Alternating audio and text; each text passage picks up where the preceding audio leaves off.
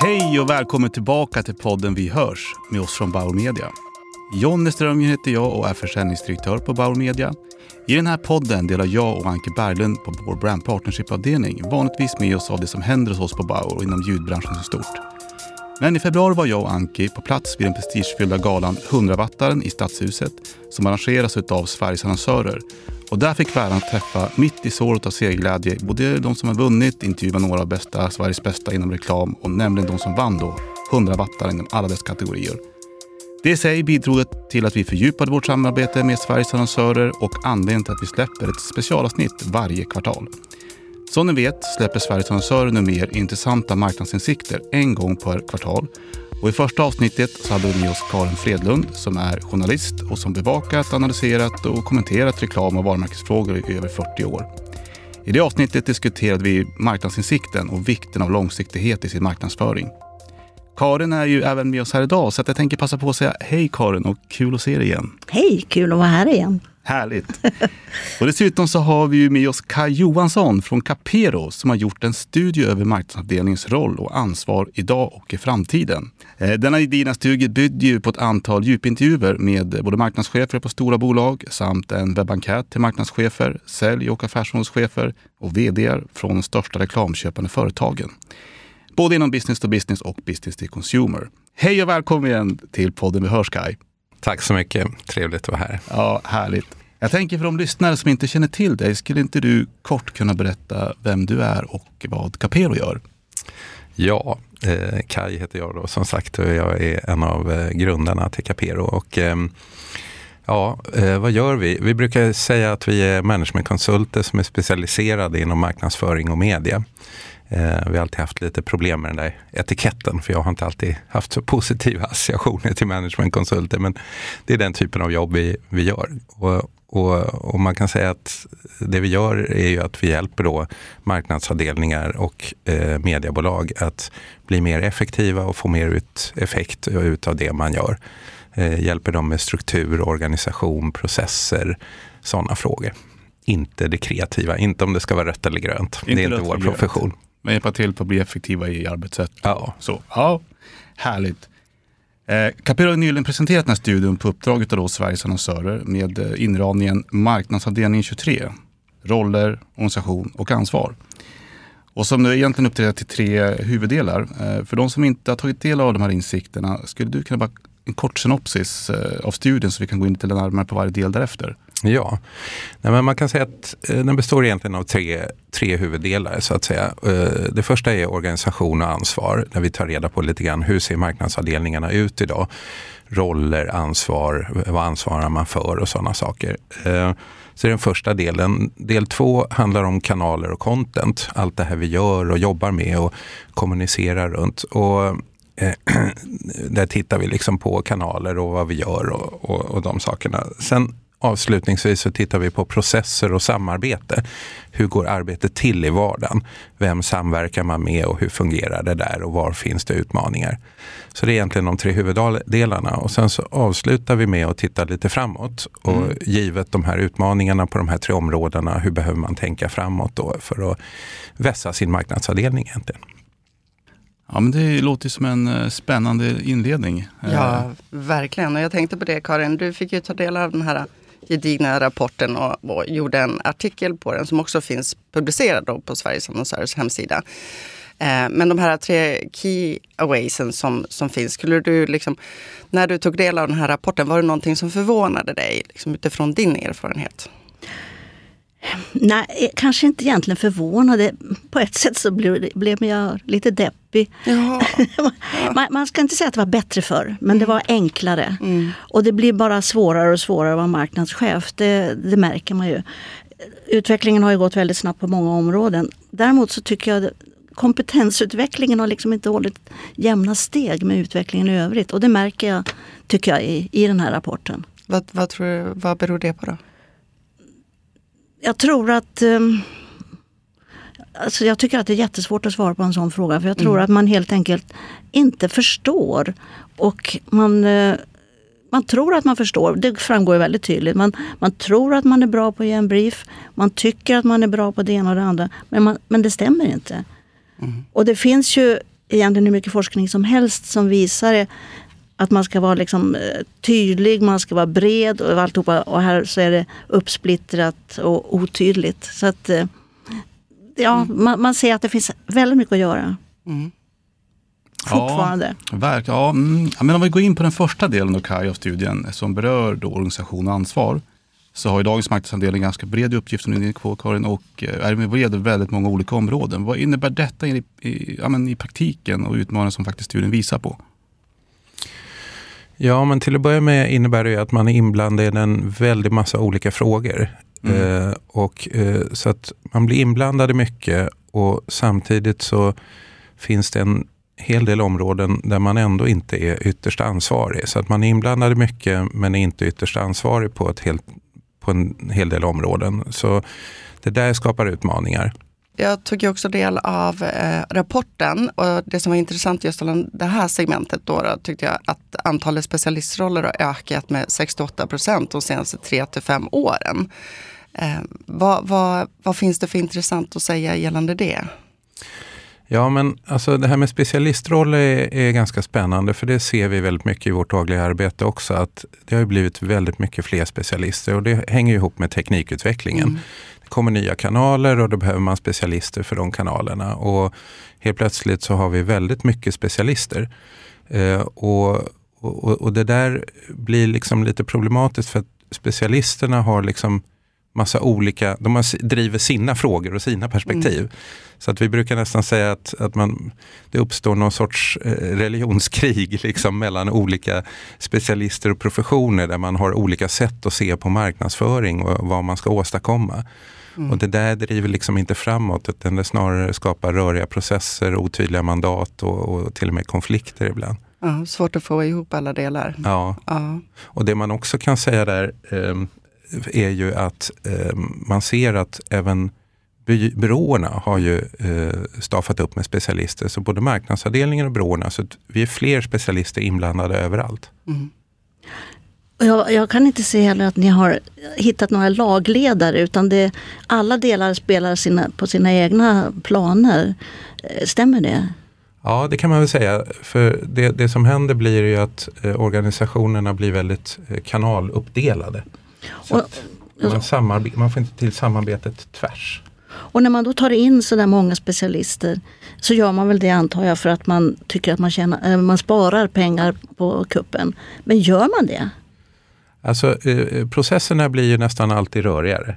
Så att eh, jag skulle säga att eh, egentligen är det svårt att se att man sparar några pengar. Men jag tror att man egentligen inte kanske i första hand gör det så mycket för att spara pengar utan man gör det för att addera så att säga kvalitet och addera expertis. Det tror jag är liksom drivkraften bakom för man känner att man behöver ha den här expertisen på så många olika områden. Eh, men samtidigt ser man ju att det är svårt att få ut värde på den expertisen. Mm. mm. Ja, men vi är inne på det, på det området, tänker jag, att just det här med specialister och specialistbyråer har ökat. Men man ser också att allt mer arbete flyttas från externa byråer till ja, mer inhouseavdelningar. Vad, vad kan det innebära för utmaningar med det? Ja, men det finns ett antal utmaningar där. Alltså, jag tror att vi visade att det är närmare 70 procent av svenska bolag som har en innehavsbyrå eller innehavsavdelning. Då. Och till att börja med blir det ju, uppstår det en konkurrenssituation med den byrå man jobbar med. Eh, och där har vi också en sån grej som du var inne på Karin, det här att man har lite olika syn. När man frågar marknadscheferna huruvida de menar att deras innehavsbyrå konkurrerar med byrån, då säger de nej, nej det gör de inte. Men eh, Frågar man byråerna så är de väldigt tydliga med att det är en konkurrens. Att det är en konkurrens, ja. Så att eh, det där skapar ju utmaningar för att det blir ju sällan också att det är antingen eller utan man jobbar ju fortfarande med sin byrå. Och samtidigt konkurrerar man med sin byrå. Så det där är inte helt bra för relationen. Måste ta mycket mer tid också. Ja, tar mer tid uh. för man försöker dela upp jobbet som mm. ibland är svårt att dela upp på det sättet. Mm. Tror du utvecklingen kommer att fortsätta på samma sätt? Alltså jag, jag tror att jag upplever nog att man börjar fundera lite mer idag över hur den balansen egentligen ska se ut och att den kanske har gått lite för långt ibland. Mm. Uh, och man kan väl säga, jag tror att byråbranschen har ju också rätt stora utmaningar och har fått det de senaste åren. mycket retainers har försvunnit eh, utifrån den här typen av arbete för att man gör stor del av produktionen själv in-house. Och då går ju byråbranschen på knäna lite också. Så att jag tror att man behöver tänka lite också sådär eh, kanske lite större kring den här frågan. Att, att man som köpare också har ett ansvar för den bransch man anlitar så att mm. säga. Vi är ju beroende av att ha world class kreatörer så att säga. De, de vill vi ju fortfarande ha, det är ju viktigare än någonsin egentligen i de här tiderna. Jag kom, jag kom på en, en fråga nu eh, gällande den här rapporten. Eh, och, det, och de bolagen som ni undersökte, marknadschefer och vd som ni pratade med. Eh, var det några som lyckades särskilt bra med det här, där flödet gick enkelt? Som du kan ge exempel på? Alltså, eh, jag tror inte jag ska nämna något specifikt bolag, men man, mm. man kan överlag så kan man säga så här att alla de som är lite mindre mm. lyckas bättre. Det är så? ja, mm. därför att man helt enkelt har mindre resurser och mindre människor. Tajtare team. Ja, då blir det mm. tajtare. Och, eh, och egentligen så är det ju så idag med all modern teknik och så att det tar inte så lång tid att skapa kommunikation. Mm. Det, vi, vi har så mycket hjälpmedel och sådär så att själva produktionen och framställningen går egentligen rätt fort. Mm. Och har vi ett tajt team så går också besluten fort och vi har tydligare mandat och sådana saker. Så att överlag, mindre är alltid bättre. Om man har ett tajt team så kanske man också är klok nog att ha kreatörer på utsidan som man tar in. Och då blir, kan ju kvaliteten bli högre, skulle ja. jag vilja påstå. Ja, ja intressant. Man tänker den andra delen då, den behandlar ju kanaler och innehåll, content, eh, och där marknadsavdelningen behöver hantera många olika aktiviteter som egentligen var och en behöver både resurser och budget. Men när man kanske inte tvingas prioritera så uppstår ju delvis svårigheter. Och dessutom så hade majoriteten av bolagen under de senaste åren även ökat antal kanaler eh, mängden aktivitet såklart på det, men även också innehållsproduktionen. Å andra sidan så har man inte direkt fått kanske mer pengar, vilket resulterar i att man eh, splittrar budgeten på allt fler mindre aktiviteter som ger en låg effekt. Eh, vad för åtgärder kan man göra för att motivera allt det här? Ja, du tänker så här vad man egentligen ska göra för åtgärder för att motverka det? Så att ja. Säga. ja. Nej, men, alltså, du nämner ju ordet prioritering. Det är en mm. viktig fråga. Och jag tror till att börja med, eh, min erfarenhet är väl att man egentligen inte ser de här volymerna till att börja med. Det är, det är ett av de här grejerna som du var inne på Karin, tror jag, det här att också att jag tror att det är en av de svåra sakerna kring de här utmaningarna, att man inte ser omfattningen av det här riktigt. Eh. Och sen är det väl också det att man, man tror att man måste vara always on all the time. Ja, men och, konsumenten är ju inte det. Nej. Och sen let, eh, så jagar man liksom ROI istället för att jaga effekt. Ja, mm.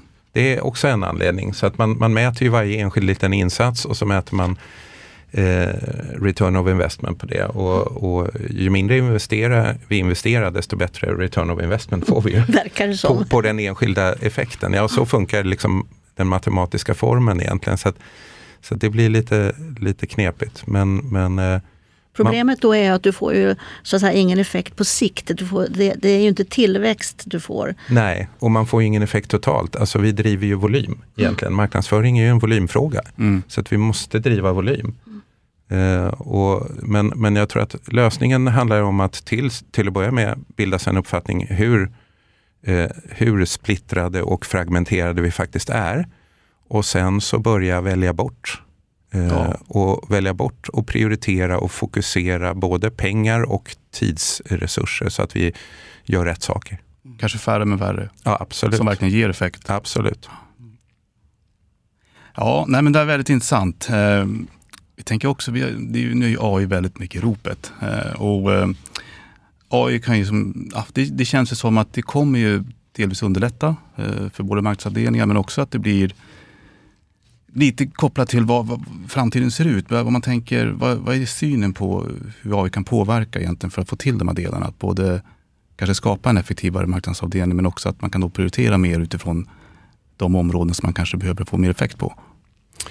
Nej, men jag tror att AI kan vara ett eh, väldigt eh, eh, användbart hjälpmedel för en hel del eh, saker som vi enkelt kan automatisera och som är grejer som vi ändå så att säga behöver göra. Däremot så tror jag att eh, jag blir lite skeptisk ibland när man hör den här diskussionen. Ibland får jag höra så här att eh, när vi beskriver den här problematiken så säger någon så här, ja men det där, det där kommer snart inte vara något problem längre för att AI kommer lösa det där. Mm. mm. Då kommer AI bara fixa allt det här och så vi behöver inte lägga några resurser på det här och det blir, kommer inte vara ineffektivt längre, det kommer vara jätteeffektivt och sådär. Men problemet är ju att vi gör för mycket och om vi stoppar in AI så kommer vi göra ännu mer automatiserat. Och, eh, och vi sprider vår budget blir fragmenterad. Så att om AI kan producera 10, 20, 50, 100 gånger så mycket som vi gör idag, då sprider vi vår budget ännu mer. Och, och, och dessutom så, så, så, om, om vi pratar om att AI ska användas för att skapa content och kommunicera liksom med tänkbara kunder. Och, och så så då, då, då blir det knepigt tycker jag. Då, då vet jag inte riktigt om det är lösningen så att säga. Och, och jag tror också att man, det blir lätt att man glömmer bort lite att vi, det finns en mottagare där ute. Konsumenterna, titta på Sveriges annonsörers undersökning om reklamtrötthet. Alltså, vi vill ju inte ha hela den här flodvågen av content som vi översköljs med. Nej, det kan ju lätt kanske bli att man skapar sig en massproduktion i allt det här. Ja. Um. AI kommer ju inte heller att kunna lägga kloka strategier. Utan det måste någon människa sitta och göra i alla fall. Jag såg någon rolig grej på LinkedIn häromdagen som eh, det är faktiskt så, apropå undersökningen, för då, vi frågar ju om det här med brieferna. Och eh, brieferna från byråernas sida får ju eh, inte så gott betyg så att säga. Och då var det ju någon som hade skrivit det här att ja, så länge vi inte kan skriva en bra brief så behöver vi inte vara oroliga för att AI kommer ta våra jobb. så det är ju liksom så. Så man håller ner nivån lite grann? ja, AI för, förutsätter ju en bra brief. Så att, säga. Så att eh, vi kan börja där. Men då vi är inne på det här med processer och samarbete som alltid är en utmaning i, i flera bolag, men som också var eh, någonting som, som lades tyngdpunkt på i, i resultatet här. Att det behövs effektiva processer för att säkerställa resultatet av ens arbete. Då, då. Men Vilka åtgärder kom er rapport fram till som behöver vara i fokus för marknadsavdelningen för att effektivisera och få en bättre effekt av sitt arbete? Nej, men alltså, jag tror att jag skulle säga de viktigaste sakerna ligger i, i starten av processen. Eh, och det handlar till att börja med om det här med samspelet mellan marknadsavdelningen och affärs, affären så att säga. Eh, affärsområdena, säljorganisationen. Det samspelet behöver vara supertajt idag. En, om vi tittar tillbaka lite så här på 1900-talet som barnen brukar säga. så, så då var det ju lite enklare som du var inne på Karin. Och, och då, då kunde ju liksom en marknadsavdelning jobba lite mer för sig själv eh, inne på bolaget. så att säga. Men idag så är det här samspelet, det interna samspelet så himla viktigt. Så man måste ligga väldigt nära affären. Mm. Och vi måste jobba gemensamt med mål.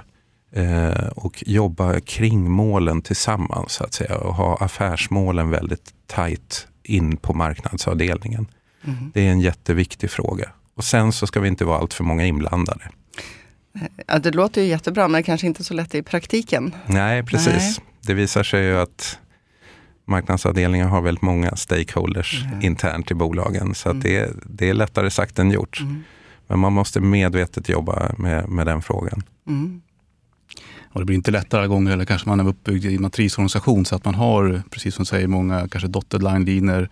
Eh, både liksom lokalt men också utanför för sin marknad. Ja. Eh, och få ihop det där det handlar ju verkligen om att se samma målbild. Ja, Nej, men, och eh, det här är, är liksom det jag tycker är intressant här också, att det här är, och det ser man lite i svaren också, att det här handlar både om effektivitet och kvalitet i vårt jobb och att vi ska få effekt på det vi gör. Mm. Det intressanta är att det blir liksom egentligen två sidor av samma mynt. Mm. Så att om man gör det här rätt så får man både ett effektivare sätt att jobba och man får bättre effekt på det man gör. Uh, och det är någonting som jag tror att man, ja, det, man måste hitta, hitta den vägen fram så att säga. Men lösningen ligger i samspelet med affären. Är det inte också då så att man egentligen behöver se över organisationen? Så att man får någon som är övergripande ansvarig, någon som har överblick över alltihopa. Jo, det tror jag. Och man, man, man behöver ta tillbaks, alltså många marknadsavdelningar har blivit så väldigt kanalorienterade och kanaluppdelade i sin organisation.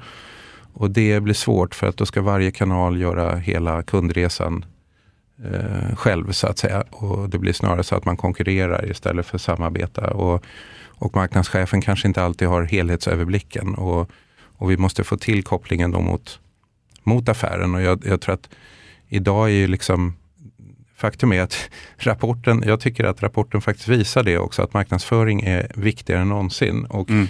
av ledningar så ses det idag, det, det, är mycket mer en ledningsfråga idag än det var förr. Så att eh, det är inte så att, eh, det är inte så att eh, marknadsavdelningen liksom inte har eh, något mandat här. Tvärtom, eh, ledningarna vill att marknadsavdelningen ska ta den här eh, rollen och lösa det här så att säga. Men då måste man väl kanske till att börja med eh, formulera väldigt tydligt vilket varumärke det är man ska bygga och det kommer, måste komma uppifrån och sen är det ju liksom bara att följa kartan. Ja, och jag tror också att en grej man kan jobba väldigt mycket med och som jag vet att många marknadsavdelningar jobbar mycket med, det är den här frågan kring kund. Alltså att eh, och marknadsavdelningen eh, har ändå på något sätt äger lite grann kundperspektivet. Sen så tror jag att man ska vara lite försiktig där också för att affärsområdena har ju också kundperspektiv. Så att eh, det, det, kan bli, man kan hamna lite snett om man säger att man, man eh, tar monopol på kundbegreppet så att säga. För det, det, det, eh, affärs och produktutveckling tycker också att de har ett kundperspektiv. Så, men, men däremot så är det ju så att inom marknad så är ju vår valuta är ju kund. Mm. Eh, om vi kan översätta affär till kund, eh, då har vi en bra start. För affären tänker väldigt mycket i pengar. Ja. Och vi, vår valuta är kund. Och det vi måste få ihop är pengar och kunder. Fast det är ju egentligen samma sak. Det är samma sak. Men, men det behöver bli tydligt hur det hänger ihop. Mm. Och det är det inte alltid. Ja, men kanske också ha, gå tillbaka till vad är strategin? Ja. Vilken kundstrategi har vi? Vad är det för marknadsföringsstrategi? Så att, så att man inte hamnar i alla de här taktiska delarna utan backa tillbaka. Är det här delar som stödjer vår strategi? Ja. Och har man ingen uttalad tydlig strategi då kanske det blir ett litet famlande också. Ja, Nej, och jag tror att man kan, man kan eh, se det att många marknadsavdelningar har blivit väldigt produktionsorienterad. Ja. För att vi är helt översköljda av den här produktionen. Mm, och då mm. har man tappat lite grann det här, för man är uppe i den här vardagliga produktionen och mm. man har tappat affärsperspektivet som man måste tillbaka in i. Och, väldigt, ja, väldigt klokt och intressant. Jag, ja, jag tänker för de lyssnare nu som har varit med i det här avsnittet. Eh, vad skulle du vilja ge för slutsatser av den här rapporten som är viktig för framförallt marknadsavdelningen och dess framtid? Ja, men vi har pratat mycket om det här med affär och mål. Mm. Så att det är absolut en viktig slutsats. Där måste man lägga mycket krut eh, och bli, bli liksom riktigt duktig på det och på samarbete. Eh, och sen så tycker jag man kan fundera lite på den här frågan, vad gör man själv och vad gör man inte? Jag tycker det är, många marknadsavdelningar pratar om att de vill bli som ett mediebolag. Vi ska mm. bli som mediahusen. Och vi som jobbar både med marknadsavdelningar och mediebolag, vi ser ju liksom att många av mediebolagen, de har ju lagt ut väldigt mycket jobb. Mm. Eh, så att eh, medan marknadsavdelningarna, de har tagit in allt jobb. Eh, så att eh, det kan man fundera lite kring. Därmed är inte sagt att alla mediebolag har en del mediebolag kan nog ha gått lite långt där också, men jag tycker att det är ändå ett intressant perspektiv att fundera kring. Ja men verkligen. Jag tänkte, finns det någonting mer som någon av er skulle vilja tillägga som inte har blivit sagt här idag som är bra för lyssnarna att ta med sig? Jag undrar om inte det skulle vara väldigt bra att man tog ett steg tillbaka och tittar på sin organisation och tänker efter. Eh, ska vi verkligen hålla på med allt det här? Är det inte bättre att vi försöker driva vår affär och vårt, stärka vårt varumärke? Och så tar vi in de experter som behövs när de behövs. Vi behöver liksom inte göra allt åt alla samtidigt bara för att konkurrenterna verkar göra det. Så att vi mm. måste, så sluta följa John, tänk själv och liksom uh, bygg en organisation som verkligen stärker varumärket och skapar så att säga, ytterligare omsättning, marknadsandelar och vad det är. Det är det som det här handlar om. Mm. Och värden för kunden. Exakt. Mm. Bra. Bra inramning.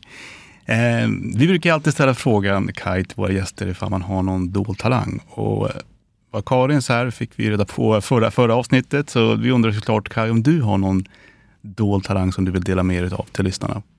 Ja, um, jag funderar lite på det där, men jag tror att en kanske dold förmåga, åtminstone för lyssnarna vad det gäller för mig, då, det är ju då att jag pratar flytande tyska. ah, men du, är inte, du har ingen tysk eh, bakgrund på det? Utan du har jo då. Ja, men då. Meine Mutter ist aus Berlin und ich habe ein deutsches Abitur.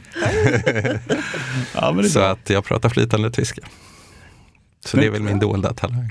Det får du använda i vissa sammanhang då kanske, om du är ute och reser runt annat. Ja, jag har faktiskt fått användning av det i jobbet också en hel del senaste åren. Bra. Ja, men vi får väl säga stort varmt tack att både Kaj och Karin att ni vill vara med i den här podden. Eh, vi hörs och vi kommer ju träffa er till hösten igen för ytterligare ett specialavsnitt av de marknadsinsikter från Sveriges annonsörer. Vilket vi givetvis ser fram emot. Stort tack att ni ville vara med. Tackar, tackar. Tack så mycket.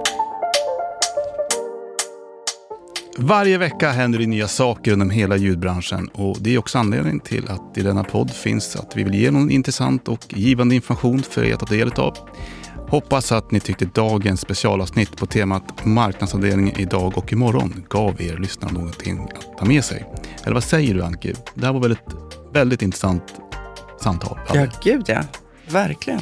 Det är kul att göra de här specialavsnitten. Man lär sig alltid något nytt. Ja, ja men verkligen så. Men vi får väl runda av eh, den här säsongen av, ja men det är ju faktiskt säsong fyra utav podden vi hörs.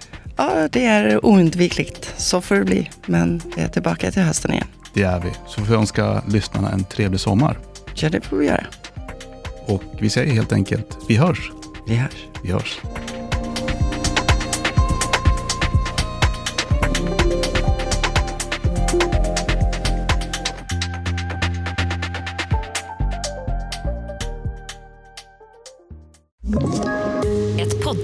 Podplay. I podden Något Kaiko garanterar östgötarna Brutti och jag, Davva, dig en stor dos skratt. Där följer jag pladask för köttätandet igen. Man är lite som en jävla vampyr. Man har fått lite blodsmak och då måste man ha mer. Udda spaningar, fängslande anekdoter och en och annan arg rant. Jag måste ha mitt kaffe på morgonen för annars är jag ingen trevlig människa. Då är du ingen trevlig människa, punkt. Något Kaiko, hör du på Podplay. Därför är gardinerna.